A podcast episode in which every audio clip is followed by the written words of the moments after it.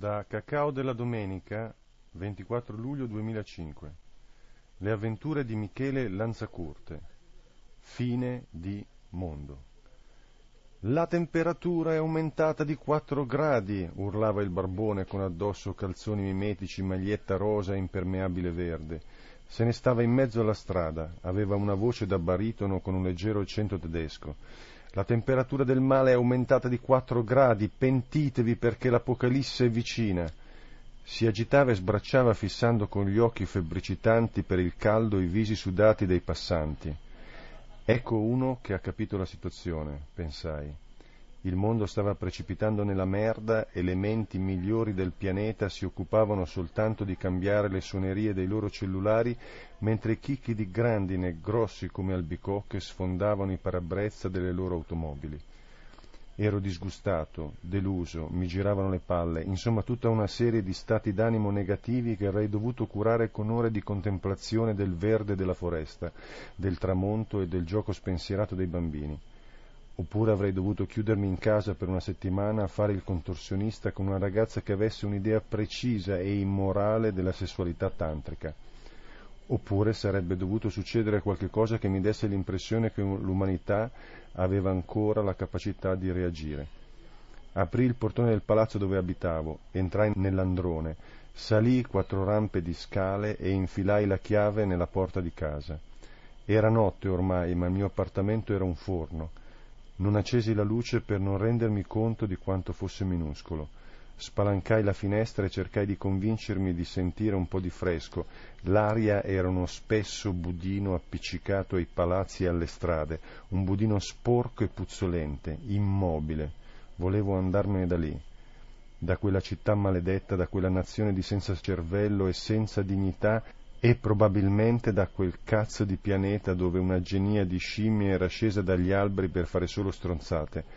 Mi sedetti sul divano letto, chiusi gli occhi e fui travolto dalle immagini di un incubo. La città bruciava, la gente correva per le strade con il fuoco attaccato ai vestiti, urlando. Quando riaprii gli occhi davanti a me c'era una ragazza che indossava un costume da pattinatrice pieno di strass e lamine d'argento. Mi guardava. Girai gli occhi verso la porta pensando di averla lasciata aperta. Era chiusa. Chi sei? chiesi leggermente allarmato. Sono Xenia del popolo Ashai. Non spaventarti, non voglio farti del male.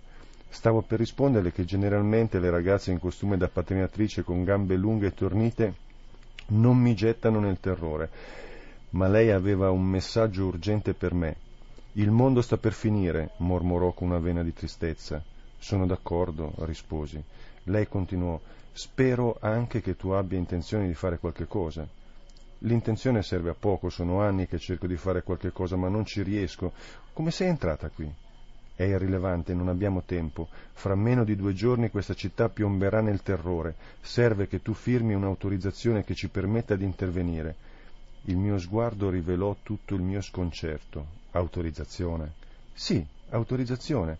Siamo darchiani, veniamo da un'altra galassia, siamo stati incaricati dalla Federazione di vigilare sull'evoluzione della civiltà umana. In questo momento l'unica cosa da fare è evitare che finiate di esistere, ma non possiamo intervenire senza l'autorizzazione scritta da parte di un esponente di questo pianeta.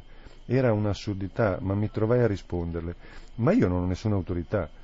Dal nostro punto di vista ne è a sufficienza. Firma qui mi mise davanti un foglio di carta gialla con un'intestazione autorizzazione a un intervento di emergenza per la riduzione della quota di anidride carbonica nell'atmosfera del pianeta da me abitato. Poi proseguiva io sottoscritto Michele Lanzacurta, in qualità di membro della specie umana, autorizzo la forza di interposizione a prelevare dalla nostra atmosfera 100 miliardi di tonnellate di nitride carbonica allo scopo di evitare l'estinzione delle creature viventi di livello superiore. Pianeta Terra, 29 luglio 2005, datazione locale. La guardai con un'espressione estremamente interrogativa. Avevo visto abbastanza film di fantascienza per sapere che non devi mai, in nessun caso, autorizzare gli alieni a fare qualche cosa all'atmosfera del tuo pianeta. Trovano sempre il modo di fregarti. Mi venne fuori una domanda della quale mi stupii per primo. Cosa ne fate nell'anidride carbonica che portate via? La vendiamo, ammise la pattinatrice extraterrestre. Tutto il mondo è paese, pensai. Neanche gli extraterrestri sono disposti a fare qualche cosa per niente. La ragazza sembrò leggermi nel pensiero. Va bene, avrai una percentuale sui ricavi, sono autorizzata a trattare un euro per ogni tonnellata. Feci un rapido conto, 100 miliardi di tonnellate per un euro a tonnellata uguale 100 miliardi di euro. Erano dei bei soldi. Mi sembra una cifra ragionevole, disse lei con un sorriso. La guardai perplesso. Lei fraintese il mio sguardo. Ok, possiamo arrivare a 2 euro a tonnellata, ma non metterti a trattare, non c'è tempo. La percentuale di anidride carbonica nell'aria sta superando il limite massimo. Sai qual è il primo effetto di una concentrazione troppo alta di anidride carbonica? Non aspettò che ammettessi che non lo sapevo.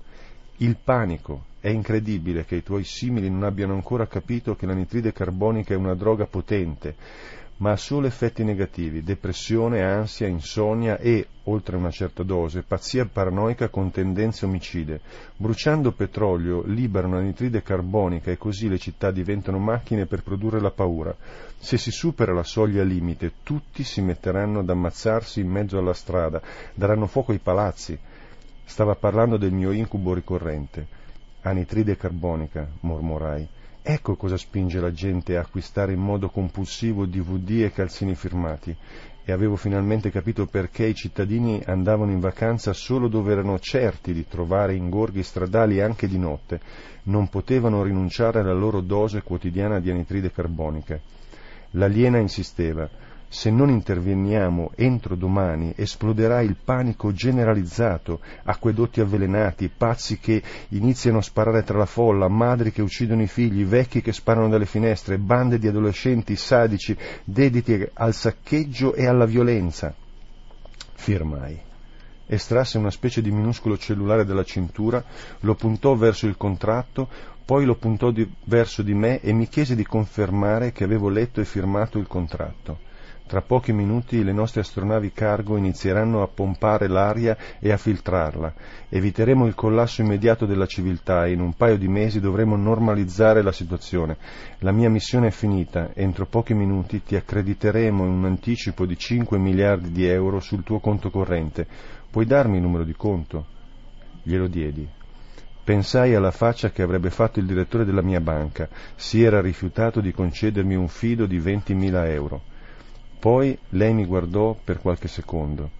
In realtà c'è ancora una formalità per rendere operativo il contratto.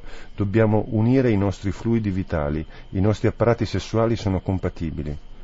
Non so se vi è mai capitato di dire di no a un extraterrestre in costume da pattinatrice che vi ha appena fatto diventare l'uomo più ricco del mondo.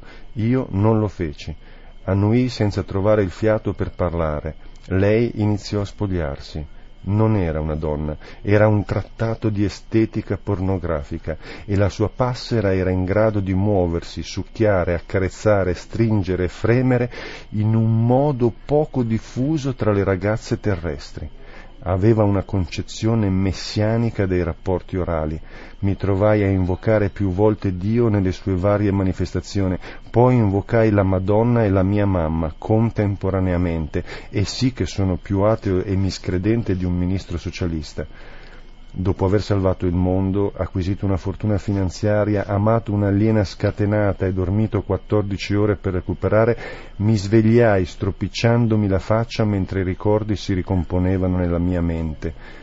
Poi telefonai alla mia banca, dissi il mio nome e chiesi l'estratto conto dal tono con il quale l'impiegato mi disse Buongiorno, signor Lanzacurte, mi permetta di passarle il direttore, capii che l'accredito era arrivato. Mi passarono il direttore. Lo umiliai dicendogli che avevo intenzione di cambiare filiale. Lo dissi solo per sentirlo singhiozzare. A volte sono le piccole soddisfazioni quelle che danno uno spessore alla vita.